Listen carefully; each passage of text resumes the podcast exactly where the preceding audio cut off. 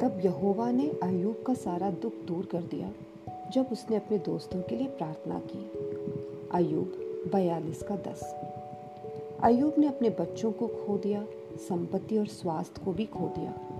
सब कुछ भूलने के लिए और चिंता में डूबने के लिए उसके पास बहुत से कारण थे। लेकिन जब उसने अपने दोस्तों के लिए प्रार्थना करने के लिए अपनी समस्याओं से ध्यान हटा लिया तो उसने परमेश्वर के प्यार को अनुभव किया। इन सब परिस्थितियों के द्वारा परमेश्वर ने आयुब को परमेश्वर पर भरोसा करना सिखाया। कड़वाहट और दर्द को दूर करने के लिए, अपने मित्रों की भलाई के लिए प्रार्थना करने के लिए उभारा। प्रार्थना में दूसरों को याद करना बहुत कठिन होता है जब हम स्वयं चिंताओं में गिरे होते हैं। लेकिन परमेश्वर नहीं चाहता कि समस्याएँ हमारे जीवन का केंद्र बिंदु बन जाए।